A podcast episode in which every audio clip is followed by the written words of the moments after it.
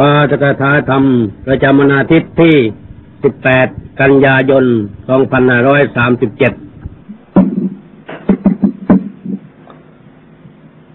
ญาติโยมพุทธบริษัททั้งหลายณบัดนี้ถึงเวลาของการฟังปาฐกถาธรรมะแล้วขอให้ทุกคนหาที่นั่งนั่งให้สบายพอได้ยินเสียงจากเครื่องขยายเสียงได้อย่ามัวเดินไปเดินมาให้วุ่นวายเพราะเป็นเวลาสงบทุกคนควรจะพักใจหูฟัง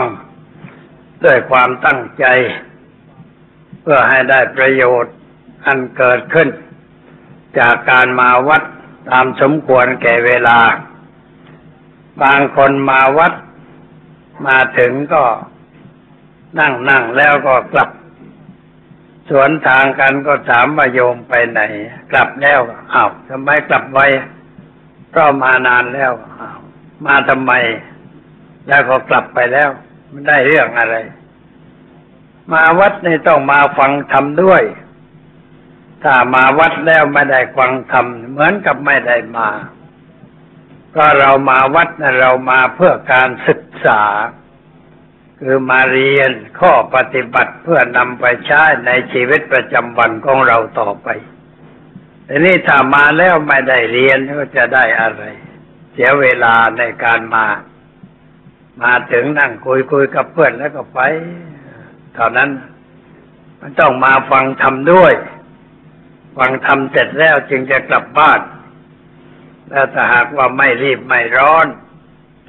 ตอนบ่ายก็มีการแสดงธรรมให้พระใหม่ฟัง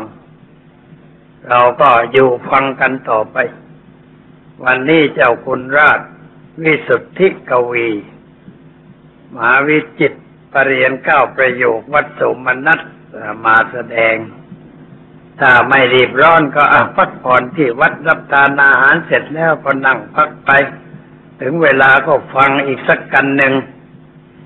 อาหารนี่เรากินวันละหลายมื้ออาหารใดอร่อยก็กินมากเป็นพิเศษอาหารอันใดไม่อร่อยก็กินน้อยๆแต่ก็กินวันหนึ่งหลายมื้ออาหารใจนี่7 วันจึงจะมารับกันสักทีหนึ่งไม่ค่อยจะพอใช้เพราะว่าตั้ง7 วันจึงจะมาฟังกันทีหนึ่งทำให้ใจของเราไม่ปกติเท่าใดเพราะนั้นเมื่อมีโอกาสมาในวันอาทิตย์ก็ดีวันพระก็ดีควรจะถือโอกาสว่ามาฟังธรรมเจ็ดวันพระนี่ก็เรียกวันธรรมัสวนะแปลว่าวันฟังธรรมวันอุโบสถก็หมายความว่าเก็บตัวอยู่ในวัดในที่เงียบๆเพื่อมองดูตัวเองตักเตือนตัวเองแก้ไขตัวเองให้ดีขึ้นนั่นคือจุดหมายเพราะฉะนั้นการมาวัดในวันอาทิตย์นี่ก็เหมือนกันเพราะสมัยนี้เขาหยุดงานกันในวันอาทิตย์วันพระไม่หยุดไม่สะดวกสำหรับผู้เฒ่าผู้แก่แต่ว่าผู้เฒ่าผู้แก่ก็ไม่สะดวกเพราะว่าลูกหลานเขาไม่หยุดงานเขาไม่ได้มาส่งจะขึ้นรถประจำทางมาก็ลำบากคนมันแน่นขึ้นลงลำบากแต่ถ้ามาวันอาทิตย์ลูกหลานก็ว่างไปส่งย้ายทีไปส่งแม่ไปวัดทีลูกหลานก็จะมาส่งแล้วก็ไม่ต้องกังวลเย็นๆก็มารับแม่กลับบ้านก็มาพักที่วัดนั่งตามใต้ต้นไม้นั่งในตรงใดตรงหนึ่งฝนว่าไม่ตกก็นั่งสบายๆนั่งพิจารณาตัวเองมองดูตัวเองหรือว่าคิดค้นในแง่ธรรมะอันเป็นข้อปฏิบัติก็จะได้ความสุขทางใจความสุขที่ถูกต้องนั่นคือความสงบใจที่สงบนั้นมันเป็นความสุขใจที่วุ่นวายดิ้นรนอยู่ตลอดเวลา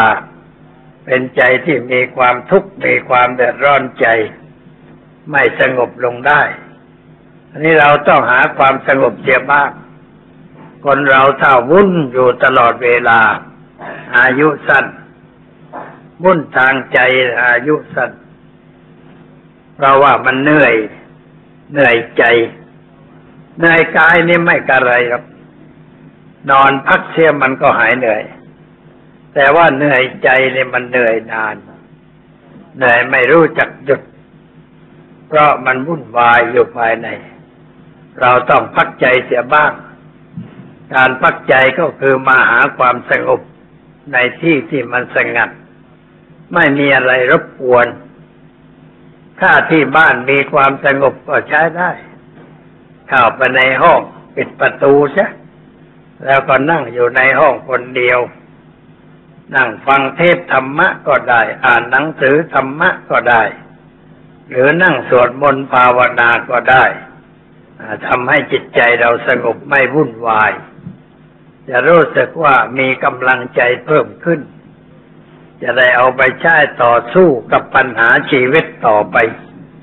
เพราะว่าเราอยู่ในโลกนี่เราอยู่กับปัญหาอยู่กับเรื่องที่จะต้องต่อสู้กันอยู่ตลอดเวลาแต่หากว่าเราไม่ได้มีกำลังภายในเป็นเครื่องประกอบในการต่อสู้เราก็พ่ายแพ้ความพ่ายแพ้ในชีวิตก็คือความทุกข์นั่นเองที่เราต้องเป็นทุกข์มีความกลุ้มอกกลุ้มใจด้วยประการใดประการหนึ่งนั่นคือการพ่ายแพ้เราสู้เขาไม่ได้สู้อารมณ์ต่างๆไม่ได้เราก็แพ้การอยู่อย่างผู้แพ้ไม่มีความสุขเลยและไม่ประเสริฐเราจะต้องอยู่อย่างผู้ชนะไม่ใช่อยู่อย่างผู้แพ้อยู่อย่างผู้ชนะนั่นแหละเป็นความสุขก็ไม่ต้องถูกสิ่งต่างๆมาทุบมาตีให้บอบช้ำแต่เราอยู่ด้วยความทุกข์ความกังวลใจก็หมายความว่าเราถูกมันทุบมันตีเราให้บอบช้ำหมดเรี่ยวหมดแรงเพราะความทุกข์นานาประการเราสู้มันไม่ได้เพราะไม่มีอาวุธสำหรับต่อสู้เลยอยู่อย่างผู้แพ้ตลอดกาลจะดีที่ไหนมันไม่ดีเราจึงต้องหาวิธีการต่อสู้เพื่อเอาชนะก็ต้องอาศัยธรรมะที่พระพุทธเจ้าแสดงไว้ในแง่มุมต่างๆเราเอามาพิจารณาไตร่ตรองแล้วก็ประยุกต์ใช้ให้เหมาะแก่เรื่องแก่เหตุการณ์สิ่งเหล่านั้นก็จะพ่ายแพ้เราจะยืนอยู่ด้วยขาของเราเองยืนอยู่บนฐานอันมั่นคงคือฐานแห่งศีลธรรมเราก็ไม่ต้องเป็นทุกข์ไม่ต้องมีความร้อนอกร้อนใจกับปัญหาอะไรต่อไปนั่นแหละคือจุดหมายที่เราควรจะเข้าถึงในชีวิตประจำวันแม้ว่าเราจะอยู่บ้านอยู่เรือนเรามีงานที่จะต้องทำคนที่มีธรรมะเป็นหลักคุ้มครองจิตใจเขาทำงานได้โดยไม่ต้องมีความทุกข์ไม่มีความกังวลใจในงานที่ทำแต่ทำด้วยใจสบายก็รู้ว่าอะไรเป็นอะไรถูกต้องรู้จักหลักเกณฑ์ของธรรมชาติที่มีอยู่เป็นอยู่ตลอดเวลาหลักนั่นก็คือว่าสิ่งทั้งหลายไม่เที่ยงมีความเป็นทุกข์ตามสภาพไม่มีอะไรที่เป็นเนื้อแท้ในตัวของมันเองมันหมุนเวียนเปลี่ยนแปลงไปตามกฎของธรรมชาติเราจะไปจับไปฉวยเอาตอนใดตอนหนึ่งว่าเป็นตัวเราก็ไม่ได้เป็นของเราก็ไม่ได้เพราะมันไม่ยอมรับกับเราและเราก็ต้องเป็นทุกข์เพราะไปยึดไปถือเอาสิ่งนั้นมาเป็นอารมณ์ก็มีความกลุ้มใจไม่สบายใจด้วยประการต่างๆชีวิตของคนเราที่ไม่ได้ศึกษาธรรมะ ไม่ได้ปฏิบัติธรรมะนั้นย่อมถูกอารมณ์มากระทบให้เกิดความสับสนวุ่นวายอยู่ตลอดเวลาทำไมจึงเป็นเช่นนั้นก็เพราะเราเข้าไปยึดถือในสิ่งนั้นว่าเป็นตัวเราบ้างเป็นของเราบ้างเอาใจไปผูกพันไว้กับสิ่งนั้นเมื่อสิ่งนั้นเปลี่ยนแปลงไปเราก็ไม่สบายใจเมื่อสิ่งนั้นจากไปเราก็มีความทุกข์ความเดือดร้อนใจเช่นว่าสมาชิกในครอบครัวถึงแก่กรรมคนที่ไม่ได้ศึกษาธรรมะก็จะเศร้าโศกเสียใจมากไม่เป็นอันกินอันนอนเพราะไม่รู้ว่าสิ่งทั้งหลายมันเป็นอย่างนั้นธรรมชาติมันเป็นอย่างนั้นคนเราเกิดมาแล้วไม่ตายแล้วมันมีที่ไหนเกิดมาแล้วไม่เจ็บไม่ป่วยแล้วมันมีที่ไหนเกิดมาแล้วไม่พลัดพรากจากสิ่งที่เรารักเราชอบใจนะมันมีที่ไหนมันไม่มีแต่ว่าต้องพบกับสิ่งเหล่านั้นอยู่ตลอดเวลาในที่ต่างๆชีวิตของคนอื่นเป็นตัวละครในโลกที่สอนเราเราไม่ต้องไปดูหนังในโรงหนังก็ได้ไม่ต้องไปดูละครตามโรงที่เขาแสดงก็ได้แต่ว่าคนที่เดินไปเดินมาอยู่นั่นแหละเป็นตัวละครสำคัญแสดงอยู่ในเวทีโลกเวทีโลกนี่มันเป็นเวทีที่กว้างขวางแล้วก็มีตัวละครมากมายยัดเยียดเบียดเสียดกันอยู่ตลอดเวลาคนเหล่านั้นเป็นตัวอย่างชีวิตให้เราศึกษาให้เราเห็นว่าอะไรมันเป็นอะไรตามสภาพที่เป็นจริงอย่าดูเฉยๆอย่าดูด้วยความรำคาญเช่นเราขับรถเข้าไปในกรุงเทพรถติดเรารำคาญเป็นทุกข์ถ้าเรารำคาญเป็นทุกข์ก็รถติดก็คนมากไม่ถูกต้องแล้วเป็นการสร้างปัญหาให้แก่ตัวเองสร้างความทุกข์ให้แก่ตัวเราเองเราควรจะมองในแง่ความจริงของสิ่งนั้นๆบอกว่าเมืองมันใหญ่ถนนมันไม่มากรถมันมากมันก็ต้องติดบ้างเป็นธรรมดารถเราคันหนึ่งก็มาปล่อยรกถนนกับเขาเหมือนกันติดแบบติดด้วยเหมือนกันอันนี้มันเป็นเรื่องธรรมดารถติดก็ให้ติดแต่รถนะเราอย่าเอาใจไปติดกับรถที่ติดอยู่หรือว่าเราเห็นคนมากแล้วแม้รำคาญคนบางคนบอกโอ้เห็นคนมากแต่ปวดหัวเวียนหัวรำคาญไปรำคาญทำไมเขาก็เดินไปตามหน้าที่ของเขาเขาไปเพื่อธุรกิจของเขาเราก็ไปเพื่อธุรกิจของเราต่างคนต่างไปต่างคนต่างอยู่ต่างคนต่างทำแล้วทำไมไปคิดให้วุ่นวายใจที่ไปคิดให้วุ่นวายใจก็เพราะว่าคิดไม่เป็นนั่นเองคิดไม่เป็นมันก็เป็นทุกข์ถ้าคิดเป็นก็ไม่มีเรื่องอะไรใจสบายก็รู้ว่ามันเป็นอย่างนั้นแต่ในชีวิตของคนเรานั้นมีป่วยมีอุปสรรคแล้วก็มีการตายบ่อยๆญาติโยมนี่ไปในงานศพบ่อยงานศพเพื่อนฝูงมิตรสหายเราก็ไปเยี่ยมไปแสดงความเห็นอกเห็นใจกับคนที่มีความทุกข์เหล่านั้นเวลาไปถ้าหากว่าเราคิดเป็นบทเรียนสอนใจเราบ้าง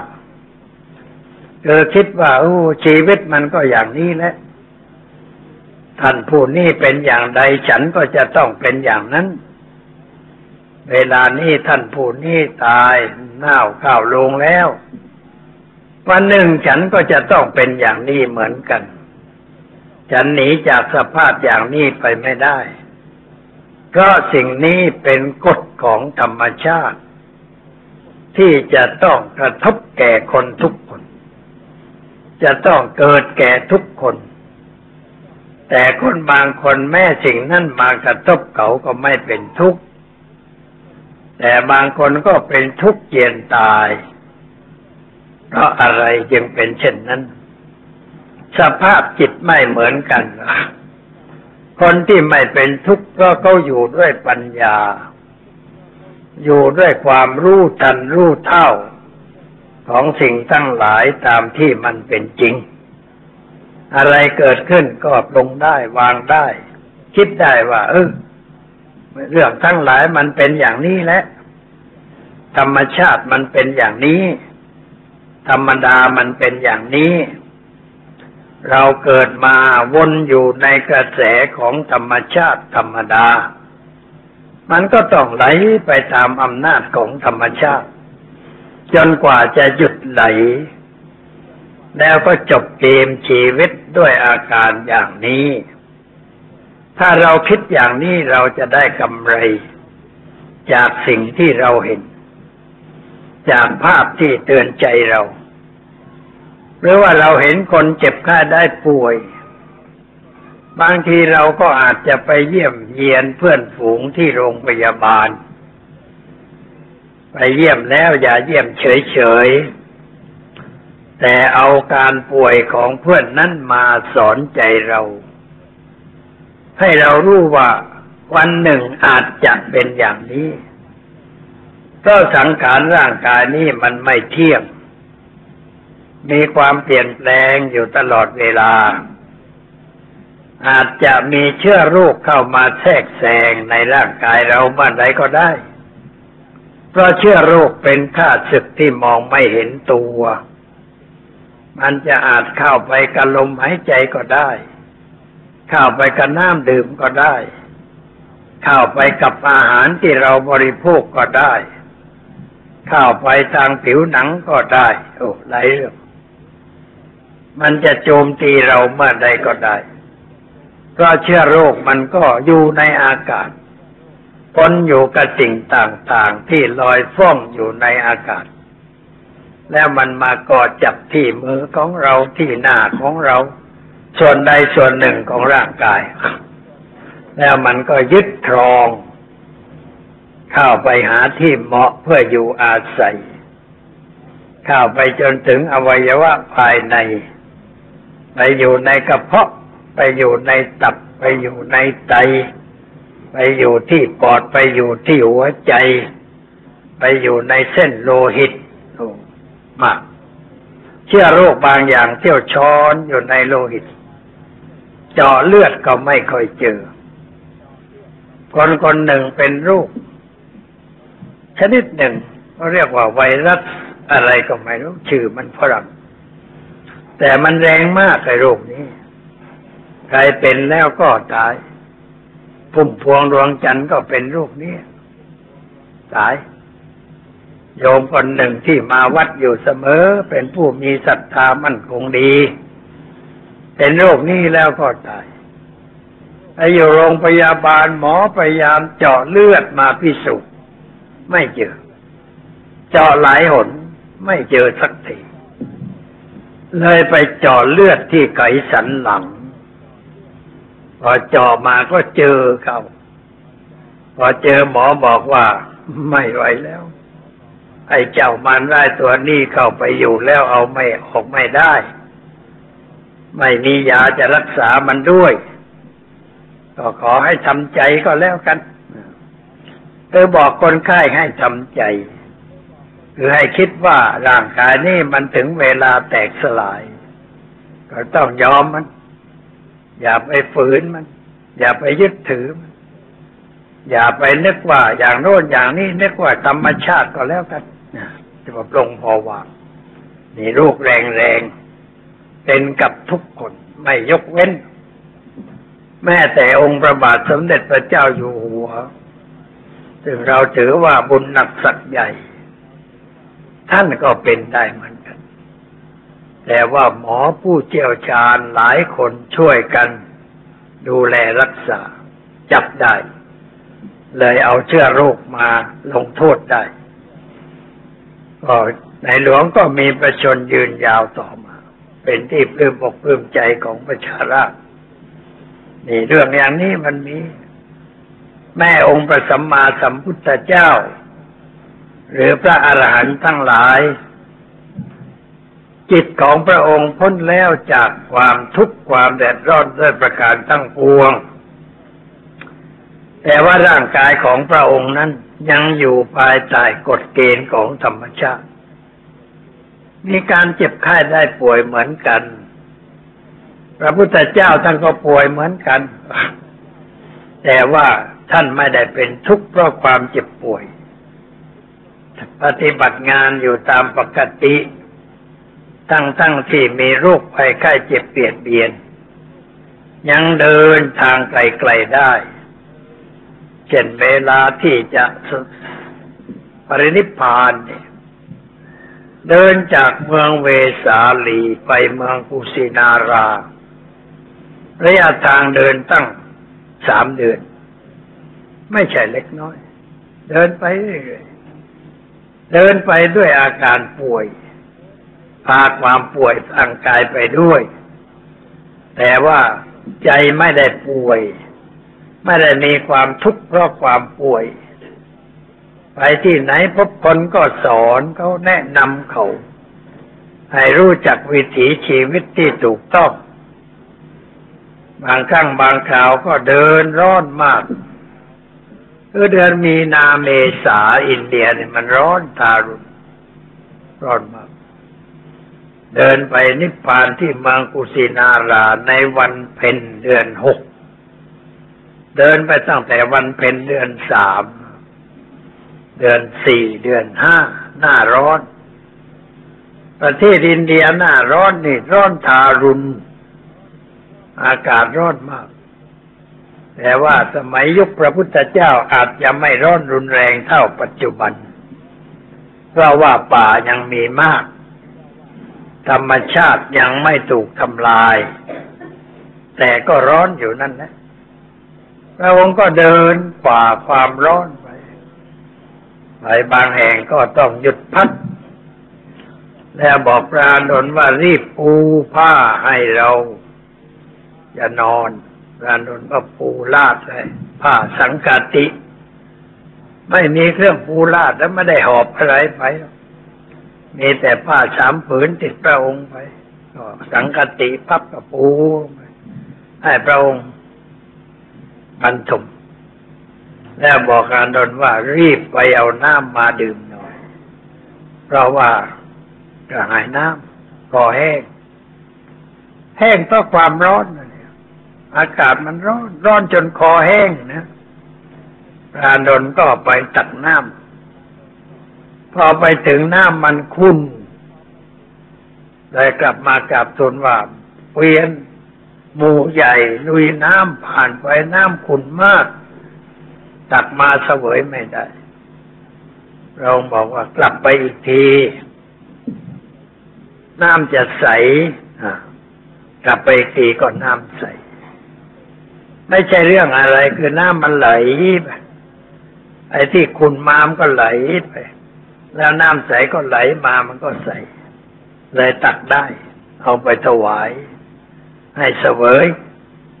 แล้วก็ทรงพักผ่อนทางกายแต่ร่มลมโชยก็เดินต่อไปบางทีอาจจะเดินในตอนกลางคืนบ้างในวันเดือนหงายก็ไปเรื่อยไปอย่างนั้นตั้งที่ทรงประชวรประชวรมาตั้งแต่เดือนกุมภาเดินตลอดเวลาแวะตามบ้านโน่นบ้านนี้ให้เขาได้เลี้ยงดูพระทำบุญสุนทานไปถึงเมืองกุสินาราก็เป็นฤดูที่ร้อนอยู่เหมือนกันก็บอกพระอานนท์ให้ปูผ้าสังฆาติเราจะนอนแล้วไม่ลุกขึ้นต่อไปก็หมายความว่านอนนิพพานไม่ลุกขึ้นแต่ว่าถึงนอนอยู่อย่างนั้นก็ยังปฏิบัติงาน มีคนเข้าไปถามปัญหาเยอะแยะคนอยากจะไปเฝ้าเหมือนกับหลวงพ่อคูณมาคนก็อยากจะไปหาก็ไม่ได้อะไรไปแค่พ่นน้ำเอาลมคาร์บอนใส่หัวหน่อยคนก็สบายใจว่าหลวงพ่อคูณเป่าแล้วเมื่อวันก่อนนี่ก็มาเผาศพที่นี่หลวงพ่อเทศจบแล้วก็ลงไปเยี่ยมท่านโอ้หลวงพ่ออุตส่าห์มาถึงวัดชลประทานขอต้อนรับด้วยท่านก็ว่าดีใจเลยนั่งคุยกันเลยบอกว่าหลวงพ่ออย่าทรมานองค์มันมากนักหยุดพักเสียบ้างไม่ก็ได้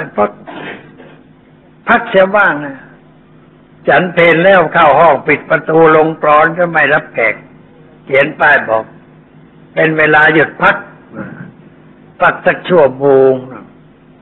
แล้วออกมานั่งท่านั่งของหลวงพ่อก็ทรมานทำไมนั่งอย่างนั้นก็ไม่รู้นั่งเก้าอี้มันสบายๆไม่ได้นั่งเก้าอี้ห้อยเท้าไว้สบายๆมันเคยจันว่ามันเคยอย่างนั้นต่อไปมันจะลำบาก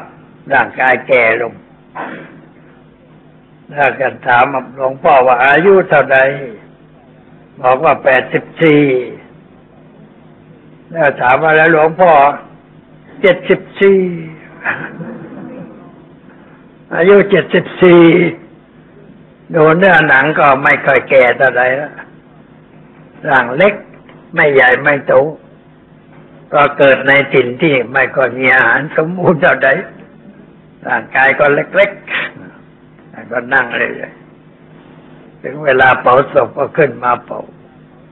พอลงไปนั่งคนก็เฮ้เข้าไปหาหลวงพ่อคูณให้เป่ามอมเป่ามากๆมันก็เหนื่อยเหมือนกันนะคนเราเอาลมออกเลยเดี๋ยวเหนื่อยนะมันก็เราเป่าไฟ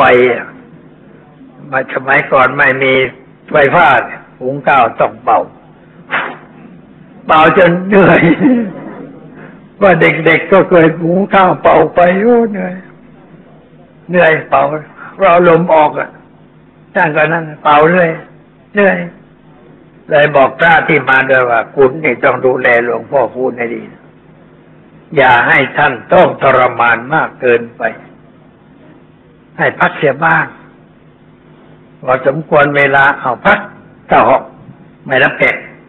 ให้ท่านไปนอนสบายๆแล้ววันนั้นมานั่งอยู่ที่วัดเนี่ยท่านไม่สูบบุหรี่นะไม่สูบเลยนั่งเฉยไม่สูบคงจะรู้ว่าวัดนี้เขาไม่นิยมการสูบบุหรี่เลยหลวงพ่อคุณก็ไม่สูบนี่พระจะเอาบุหรี่เขาจะท่านจับไม่ให้สูบก็รู้จักกาลเทศะก็ดีเหมือนกันท่านไม่สูบเพราะที่วัดนี้ไม่นิยมการสูบบุหรี่ท่านก็ไม่สูบกลับมาใช้ได้ยังไม่ได้คุยกันเลยบอกว่าไม่มีเวลาจะไปเยี่ยมหลวงพ่อถึงวัดสักทีเพราะมันไกลไปมาใช้เวลาไม่เป็นไรรถยนต์มีแต่ว่างแล้วจะไปเยี่ยมถึงวัดสักทีไปรดน้ำมนต์สักหน่อยแต่ยิ้มเลยมามีพระเติบอีกอยู่ตรงนี้เลยว่าหลวงพ่อเป่าหน่อยแล้วก็เป่าปุ๊บเป่าแล้วมันก็เหมือนเดิมคือหยอกล้อท่านนิดหน่อยก็เป็นพระที่น่าสงสารชาวบ้านเข้าไปมารุมมาตุ้มไม่มีเวลาพักผ่อนเป็นอย่างนั้นพระพุทธเจ้าก็คงจะมีคนไปหาอย่างนั้นเหมือนแต่คงไม่ไปขอให้พระองค์เป่ากระหม่อมหรือให้ทำอะไรอยากจะไปดูชาวอินเดียก็เรียกว่าทัศนะ คืออยากจะไปดูการทีนั่งรถไฟไปกระบวนรถไฟผ่านคนมายืนอยู่ข้างทางรถไฟไม่เห็นแล้วการทีนอนดูกระบวนรถไฟที่การทีนั่งอย่างนั้นคนอินเดียเนี่ยมันตื่นเต้นดูดึกดื่นเที่ยงคืนมายืนดูกระบวนรถที่การทีนั่งไปแล้วการทีแกไม่ได้นั่งรถชั้นหนึ่งกับเขาแกนั่งรถชั้นธรรมดาชั้นสี่ชั้นสามแต่ก็มีสี่ชั้น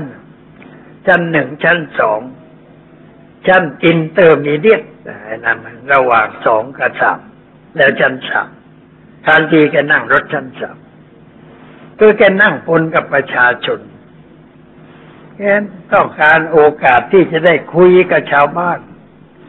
นั่งรถไปชั้นสามก็คุยไอ้พวกนั้นฟังอย่างนั้นอย่างนี้เป็นงั้นข่าวถึงประชาชนคนพอรู้ว่ารถการทีจะผ่านสถานีไหนเวลาไตรมารอพอรถผ่านก็มาตะมันทีมาตะมาคานทีกี่ชื่อว่ามาการทีจงชนะสบายใจกลับบ้านนอนหลับมันก็เท่านั้นตามอารมณ์ตามศรัทธาอันนี้พระพุทธเจ้าท่านยิ่งใหญ่กว่าท่านมหาธรรมะคนผ่านนี่ต้องไปกันใหญ่ไปเฝ้าแต่พระอานนท์ท่านฉลาดท่านจัดให้คนเข้าเป็นชุดๆเป็นพวกมัลลกษัตริย์จะมาเฝ้ามันหลายครอบครัวหลายสกุลอานนท์ก็จัดเป็นกรุ๊ปเป็นพวกมัลลกษัตริย์ชื่อนี้สกุลนี้พร้อมด้วยบริวารเข้าเฝ้าพระผู้มีพระภาคเข้าไปแล้วออกไปพวกอื่นเข้าตลอดเวลาไม่ได้หลับได้นอนเฝ้ากันอยู่อย่างนั้นจนเวลาดึกดื่นคนยังไปหาไปพบแต่มีคนหนึ่งมาอย่างรีบร้อนเพื่อไหลไขย้อยเพราะได้ข่าวว่าพระพุทธองค์จะปรินิพพานแล้วต้องรีบไปถามปัญหาของใจไปถึงกับพระอานนท์ยืนบอกใหญ่ๆพอแล้วพระองค์ไปชวนมากแล้วใกล้นิพพานแล้วอย่าไปยุ่งเลยแขกก็พูดกันดังๆพระพุทธองค์ได้ยินพอได้ยินบอกอานนท์อย่าไปห้ามเขาไม่ได้มารบกวนตถาคตเขาอยากจะมาศึกษาปล่อยเขาเข้ามาเถอะเข้าไปทูลถามปัญหาต่างหลวงข้อเราบอกว่าเวลามันน้อยอย่าถามปัญหามากเลยฟังก็แล้วกันฟังให้ดีนะอย่าพูดให้ฟังแล้วก็จัดอะไรให้ฟังแล้วก็เลื่อมใสศรัทธามากได้บรรลุมรรคผลในที่ตรงนั้นได้บวชเป็นคนสุดท้ายที่พระองค์บวชให้เป็นคนสุดท้ายแล้วพระองค์ก็ปรินิพพานเป็นอย่างนั้นน้ำประทัยไม่ได้วุ่นวายแม้ร่างกายจะสับกระส่ายเพราะความเจ็บปวดบ้างโรคที่เป็นเนี่ยมันคือว่าเขาเรียกว่าถ่ายออกโลหิตมันเป็นพิษในลำไส้เวลาถ่ายเนี่ยเลือดสดออกมาเลยเป็นอย่างนั้นโรคอะไรก็ไม่ได้คุยกับหมอสิอาการเป็นเช่นนั้นหนักมากไม่มียารักษาสมัยนั้นใกล้ๆกับเป็นโรคปิดมีตัวรักษาไม่ไหวแต่ก็ไม่ได้ทำให้พระองค์ทรมานลำบากเพราะน้ำพระทัยหลุดพ้นจากความยึดมั่นร่างกายไม่ใช่ของพระองค์แล้วก็อยู่เฉยๆนอนไปปกติลุกขึ้นไปถ่ายกลับมาพักอะไรงั้น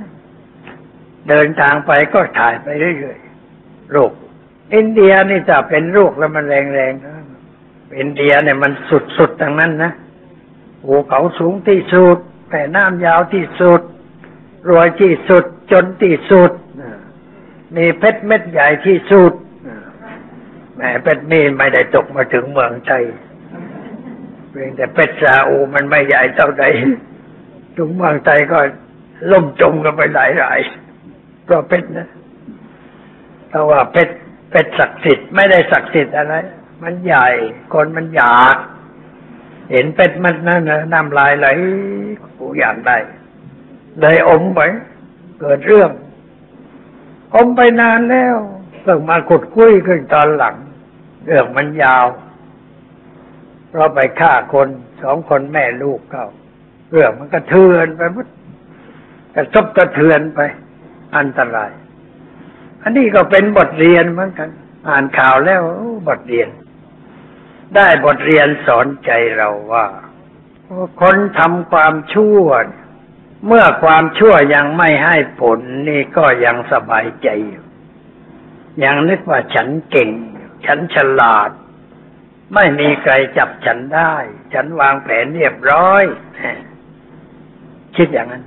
แล้วยังลอยหน้าลอยตาไปโน่นไปนี่ทำงานอยู่แต่ว่าพอกรรมมันสุกเปรียบเหมือนผลไม้พอมันสุกมันก็จะหล่นแล้วไม่อยู่แล้วหลุดจากขั้วแล้วพอกรรมมันสุกขึ้นมันก็เกิดผลได้รับความทุกข์ถูกตำรวจจับเคยจับคนอื่นไปขังในกรงเยอะแยะอันนี้ตัวที่เคยจับคนอื่นถูกจับเข้ามั่งพอเข้าไปอยู่ในกรงเครียดความดันขึ้นตั้ง200เส้นโลหิตในสมองจะแตกจะตายต้องขอร้องให้หมอมาช่วยต้องพาไปโรงพยาบาลพาไปรักษารายหนึ่งอีกรายหนึ่งพอกลับไปก็เป็นอย่างนั้นมั้งความดันขึ้นคิดมากไม่ใช่เรื่องนะคิดสมองจะแตกจะขอประกันก็ไม่ให้ไอ้ทนายความก็ว่าไม่ให้ความยุติธรรมยังเรียกร้องความยุติธรรมอยู่อีกหรือการกระทำของตนมันไม่เป็นธรรมสักหน่อยแล้วจะมาเรียกร้องความเป็นธรรมจากใครอีกอ่ะก็เรียกไปตามเรื่องตามหน้าที่เป็นอย่างนี้อ่านข่าวแล้วก็ได้รับบทเรียนเป็นเครื่องสอนใจบอกว่ากรรมนี่มันใครทำแล้วมันหนีไม่พ้นทำไว้มันต้องได้รับผลแน่ครับไม่วันใดก็วันหนึ่งแต่ความจริงมันได้รับอยู่แล้วคือคนทำกรรมนี่อยู่ด้วยความร้อนใจอยู่ด้วยความทุกข์แต่ว่ายิ้มไปตามเรื่องข่าวสังคมก็ยิ้มไปตามเรื่องแต่ว่าส่วนลึกมันไม่สบายใจกระซิบบอกอยู่ในใจว่าแกไปเอาของเขานะไปทำเขานะไปฆ่าเขานะมันกระซิบเนี่ยเสียงกระซิบมันอยู่ในใจนั่นแหละนรกตกนรกอยู่ตลอดเวลาคือความร้อนอกร้อนใจเพราะความผิดที่ตัวทำไว้แต่ยังไม่ต้องโทษตามกฎหมายแต่กรรมภายในนั้นมันให้ผลอยู่แล้วร้อนใจอยู่แล้วไม่ได้ร้อนคนเดียวเลยลูกเมียปล่อยร้อนไปด้วยคนที่มีส่วนกับกรรมนั้นปล่อยร้อนไปด้วยเพราะเงินที่เอาเขาก็มาเอามาเลี้ยงลูกเลี้ยงเมียลูกเมียก็ปล่อยเดือดร้อนลูกน้องก็ปล่อยเดือดร้อนไปตามกันใครมีส่วนก็ไปเกี่ยวข้องกับชีวิตของคนนั้นก็พลอยเป็นทุกข์ไปด้วยเดือดร้อนไปด้วยมันให้อยู่แต่ไม่เห็นคนไม่ได้พิจารณาแล้วก็นึกว่าเราบริสุทธิ์เราไม่ได้ทำยังไม่ยอมรับมันต้องใช้เปาบุญจิ้นมาแล้วเอามาทรมานเมืองจีนก็ทรมานทุบ10-20ไม้ไม้ก็ไม่ใช่อันเล็กๆไม่ได้ใช้ไม้เดียวหวดนะไม้อันก่อไปอันเท่าแขนปุ๊บไอ้โน่นก็ทุบไปแล้วก็ทุบดินไปเลยทุบแล้วยังไม่รับดัดขาเอาไม้ใส่กระหว่างขาปั๊บดัดขาลงมันก็เจ็บเลยดิ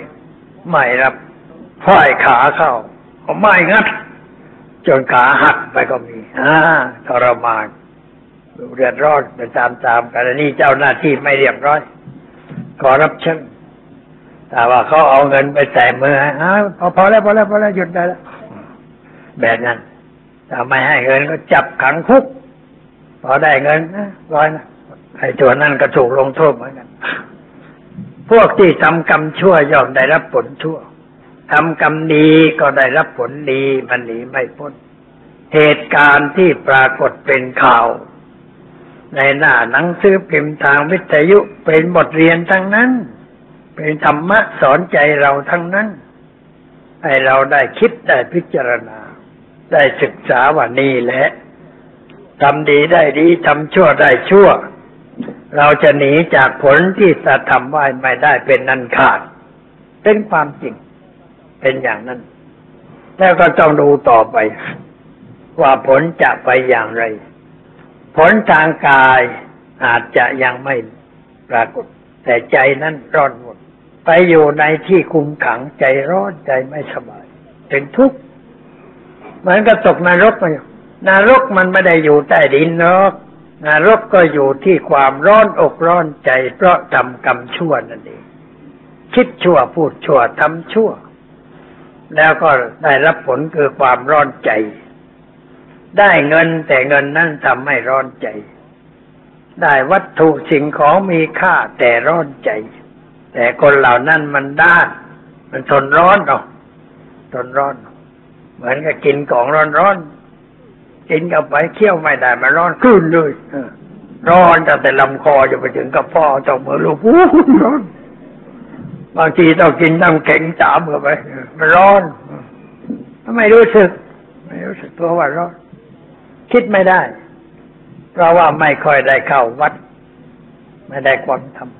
คนประเภทอย่างนี้ไม่ค่อยเข้าวัดไม่ค่อยฟังธรรมไปเทศที่ไหนไม่ค่อยไปฟังพวกนี้ไม่ค่อยฟังตำรวจนี่ไม่ค่อยไปฟังเทศอ้างว่างานมากความจริงไม่อยากฟังแล้วมันไม่สบายใจเพราะว่าเราทำผิดไปเยอะบอกฟังอู้ตายแล้วมันไม่สบายใจเหมือนกับประสูตรหนึ่งก็เรียกว่าอัคคิขันโธปมาสูตรในทีฆนิกายพระพุทธเจ้าเรื่องอธิกันโทปมาสูตรเหมือนกองไฟที่ร้อนเทศพวกนักบวชพวกพระที่ฟังนะอาเจียนออกโลหิตตายก็มีตายหลายองค์เพราะไปทำชั่วไว้พอได้ฟังแล้วตกใจเลยตายก็มีนี่เป็นงั้นนรกมันอยู่ในอกเราคือความร้อนใจเพราะทำชั่วไว้แต่พยายามต่อสู้ทางกฎหมายเพื่อไม่ให้ถูกราชทัณฑ์ไม่อาจจะหลุดได้ทนายดีๆอาจจะหลุดนะ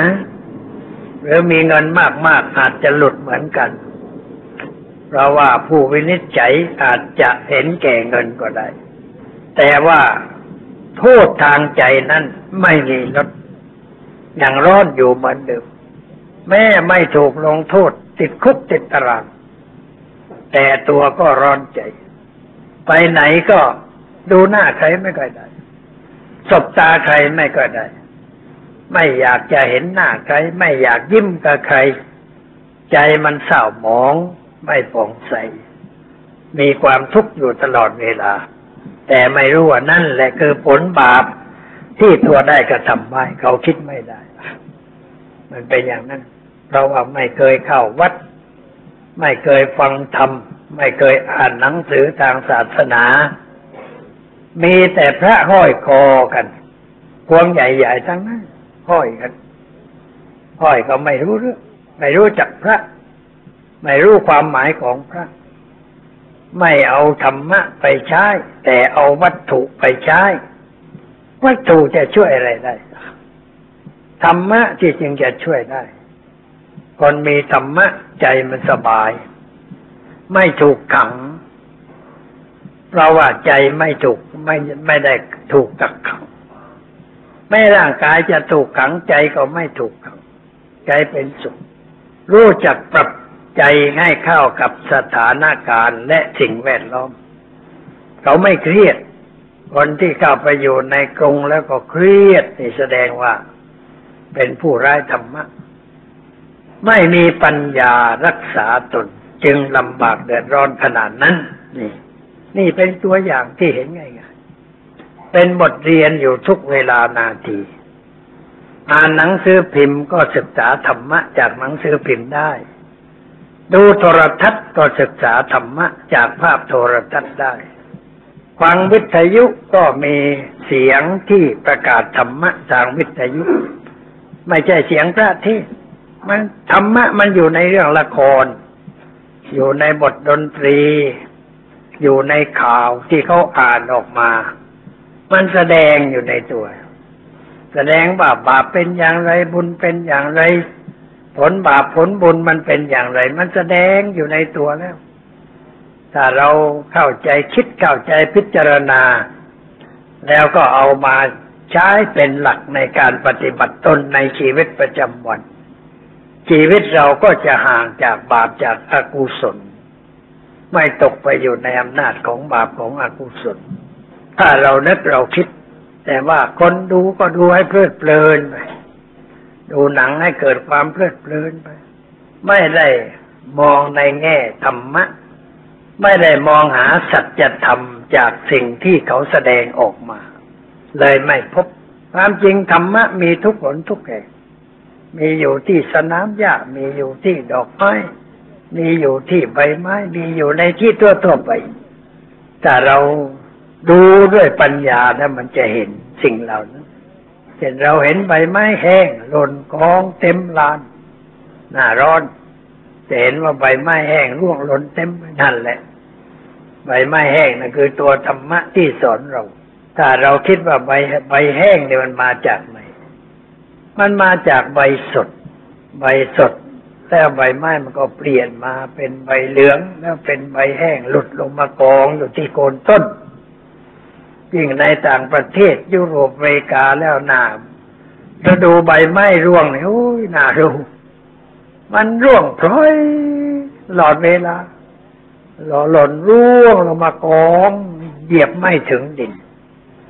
นั่นแหละคือบทเรียนว่าชีวิตเราเหมือนกับใบไม้ร่วงทุกใบไม่มีข้างติดต้นแม้แต่ใบเดียวคนเราเกิดมากี่คนก็ต้องตายหมดตายเรื่อยแต่มันยังไม่หมดเพราะว่ามันเกิดต่อๆกันมาสืบต่อกันไว้แต่ก็กัดกันไปตามวาระของชีวิตตายไปโดยลำดับมันก็เป็นเครื่องเตือนใจให้เราได้คิดเราปลูกต้นไม้ไว้ในบ้านก็เห็นดอกไม้ใส่กระถางประดับบ้านเราก็เห็นเรามีกลีบที่ร่วงลงมาแล้วร่วงจนหมดเหลือแต่ก้านชีวิตเราก็จะร่วงเหมือนดอกไม้เหมือนใบไม้เพราะมันเป็นเรื่องธรรมดาอย่างนั้นคิดได้มันก็เกิดปัญญาแล้วเกิดความระมัดระวังตนไม่เอาตนไปใช้ในทางที่ผิดไม่คิดเรื่องผิดไม่พูดเรื่องผิดไม่ทำเรื่องผิดไม่คบคนผิดไม่ไปสู่สถานที่ผิดก็เราเห็นตัวอย่างว่ามันเป็นอย่างนั้นอยู่ด้วยความระวังเรียกว่าสังวรภาษาพระเรียกว่าสังวรหมายความว่าสำรวมระวังไม่ให้บาปเกิดขึ้นในใจของเราคือการเรียกว่าระวังไว้แล้วเมื่อมันเกิดขึ้นแล้วก็ต้องพยายามเอาออกไม่ให้มันอยู่นานพิจารณาเห็นทุกข์เห็นโทษของสิ่งนั้นแล้วรีบแก้ไขรีบปรับปรุงถ้าเราจะทำบาปก็ทำมันสักครั้งหนึ่งเผลอไปทำด้วยความเผลอไม่ได้ทำด้วยความตั้งใจที่จะทำเรารู้สึกตัวโอ้เผลอไปแล้วก็ระวังไม่ทำอีกเท่ากับว่าละไม่ให้มันจับอยู่ในใจของเราแต่เราไม่คิดละมันก็จับพอกขึ้นเหมือนดินพอกหางหมูมากขึ้นทุกวันเวลาเราก็เสียผู้เสียคนอันนี้เราต้องรู้จักตัวเองท่านจึงสอนว่าจงดูตัวท่านให้รู้จักตัวของท่านให้รู้จักตัวเราเองว่าเราคือใครเราคิดอย่างไรเราพูดอย่างไรเราทำอะไรสิ่งที่เราคิดเราพูดทำนั้นมันเป็นบุญหรือเป็นบาป เป็นฝ่ายกุศลคือฝ่ายดีหรือเป็นอกุศลคือฝ่ายชั่วคิดแล้วร้อนใจหรือเย็นใจสงบใจวุ่นวายใจใจเมื่อใจบอดต้องพิจารณาให้เห็นด้วยตัวของเราเองเมื่อเห็นว่ามันเป็นของไม่ดีไม่ถูกไม่ชอบหยุดไม่ทำต่อไปทำเพียงเท่านั้นเลิกจะผิดพลาดก็ผิดเพียงครั้งเดียวจะเป็นบาปเป็นโทษก็ให้มันเป็นเพียงครั้งเดียวอย่าให้เป็นหลายครั้งหลายหนอย่างนี้ก็ปลอดภัยแต่ว่าเรื่องชั่วเรื่องบาปเนี่ยมันเป็นสิ่งยั่วยุเหมือนกันยั่วให้เพลินให้หลงไปคนเราจึงติดสุราก็เพลินในรสสุราติดการพนันก็เพลินในการเล่นการพนันเมื่อวานนี้ไปโคราชเรือบินลำใหญ่คนมากนี่ทำไมไปกันมากมันมาไปถามพระที่เมืองโคราชบอกไอ้วันเสาร์นี่ทำไมคนกรุงเทพมาโคราชกันมากมายถ้าบอกว่าเขามีม้าแข่งอยู่กรุงเทพอุตส่าห์นั่งเรือบินไปให้ม้าโคราชเตะอะไรอย่างนี้อยู่เลยถ้าไม่เรียกว่างูแล้วจะเรียกว่ายังไงไปให้ม้าเตะแล้วตอนเย็นกลับขึ้นเรือบินก็เต็มเลยนะอ๋อพวกชอบม้าแล้วไปให้ม้าโคราชเตะเล่นนั่นเรื่องอะไรเนี่ยมันมีสิ่งยั่วยุให้ติดให้เพลินไปเมื่อยังไม่พบคนที่จะแนะนำพร่ำเตือนก็ยังเพลินเพราะว่าคนที่ไปนั่นพวกอารมณ์เดียวกันคุยกันสนุกเพลิดเพลินกันตั้งไปตั้งมาไม่มีใครประท้วงหรือว่าสะกิดบอกว่ากำลังคิดผิดแล้วกำลังหลงผิดแล้วท่านจะเดือดร้อนในภายหลังไม่มีใครเพลินไปขึ้นเรือบินก็สั่งเบียร์มาดื่มสั่งเหล้ามาดื่มติดเหล้าติดเบียร์ติดการพนันแล้วไม่พอติดเหล้าติดเบียร์อีกติดสิ่งเสพติดเข้าไปอีกชีวิตมันก็เดินลงตกต่ำไปเรื่อยไปไม่มีความหมายเป็นอย่างนั้นคนเรามันติดเพราะความหลงเพลินไปกับสิ่งนั้นโดยไม่คิดว่าเอ๊ะมันอะไรกันสิ่งนี้คืออะไรไม่ได้คิดอย่างนั้นไม่ได้ใช้ปัญญาแต่มีโมหะครอบงำจิตใจตกอยู่ในอำนาจของโมหะคือความหลงความเพลิดเพลินคนเรามันเสียคนเพราะเรื่องอย่างนี้เพราะความหลงคิดไม่ได้นึกไม่ได้ก็ไหลเรื่อยไปจนตายไม่ได้เรื่องแต่ถ้าคิดได้มันก็หยุดคนกินน้ำดื่มน้ำเมาคิดได้ว่าเป็นโทษหยุดเล่นการพนันก็หยุดเที่ยวกลางคืนก็หยุดคบเพื่อนไม่ดีก็หยุดก็เห็นว่าไม่ได้เรื่องขี้ค้าการงานไม่เกิดความเจริญแก่ชีวิตก็หยุดหยุดหมดหยุดได้แล้วมันก็ดีคนเรามันดีตรงที่หยุดได้ยั้งใจได้หยุดได้ประเสริฐถ้ายับยั้งชั่งใจไม่ได้หยุดไม่ได้มันก็ไปเรื่อยไหลเลื่อนเรื่อยไปเป็นพวกโลกานุวัตสมัยนี้ชอบใช้ศัพท์นี้ไม่เข้าเรื่องโลกานุวัตก็คือพวกไหลไปตามโลกไหลไปตามอารมณ์ไหลไปตามอำนาจของสิ่งแวดล้อมอยู่อย่างท่าไม่ได้อยู่อย่างไทยอยู่อย่างผู้แพ้ไม่ได้อยู่อย่างผู้ชนะไม่ถูกต้องตามหลักคำสอนของพระพุทธเจ้าพระพุทธเจ้าสอนให้เราอยู่อย่างผู้ชนะอย่าอยู่อย่างผู้แพ้เพราะแพ้มันเป็นทุกข์ชนะจึงจะเป็นสุขเราจึงต้องอยู่ด้วยการต่อสู้ด้วยสติด้วยปัญญาด้วยความรู้สึกผิดชอบชั่วดีไม่ยอมให้สิ่งชั่วร้ายครอบงำจิตใจถ้าเราเลือกได้เราจะเห็นว่ามันชีวิตมันดีขึ้นสมัยหนึ่งอยู่ในความมืดมองไม่เห็นอะไรหลงไหลมัวเมาอยู่ในความมืดเหมือนกางคกอยู่ใต้กะลาครอบแต่พอเขายกกะลาขึ้นไปโอ้มันสว่างดีแล้วไปไหนได้ไกลมันกระโดดโลดเต้นไปหาอาหารกินได้สะดวกมันก็รู้สึกว่าดีกว่าแปลกกว่า ชีวิตของคนเรานี่ก็เหมือนกันถ้าเราตกอยู่ในอำนาจของฝ่ายต่ำเราก็ไม่นึกถึงฝ่ายสูงอยู่ในที่มืดไม่ได้รู้จักแสงสว่างว่าเป็นอย่างไรแต่พอได้เห็นแสงสว่างน้อย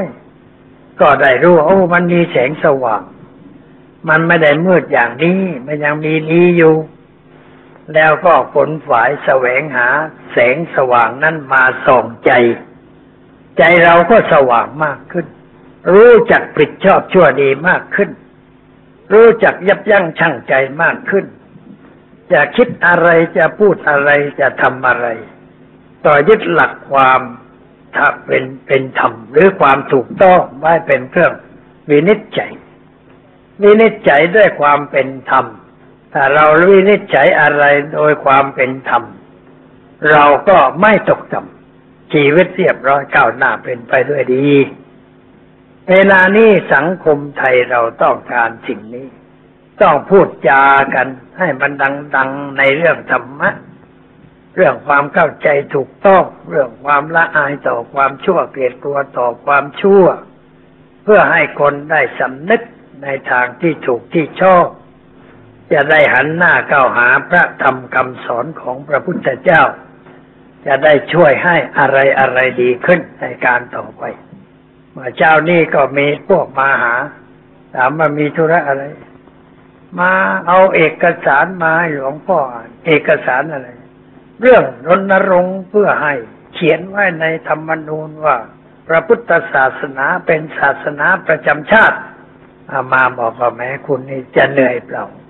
ไม่จำเป็นอะไรที่ต้องเขียนไว้ในรัฐธรรมนูญหรอก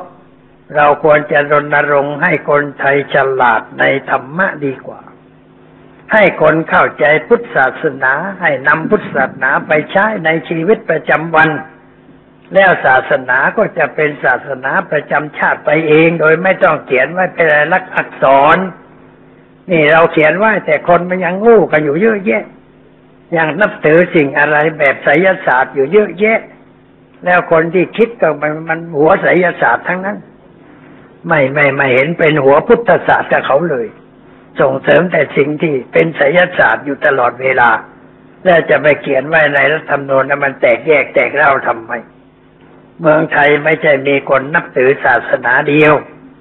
มันมีศาสนาพุทธศาสนาคริสต์ศาสนาอิสลามศาสนาฮินดูแล้วเราไปเขียนกีดกันว่าอย่างนั้นก็ทำให้เกิดการแตกแยกแตกเล่ามันไม่สมควรไม่จำเป็นอะไรฉันไม่เห็นด้วยแล้วเขาก็ไม่ให้อ่านปาไปเลยแสดงมาก็พอสมควรแก่เวลาขอยุติไว้แต่เพียงเท่านี้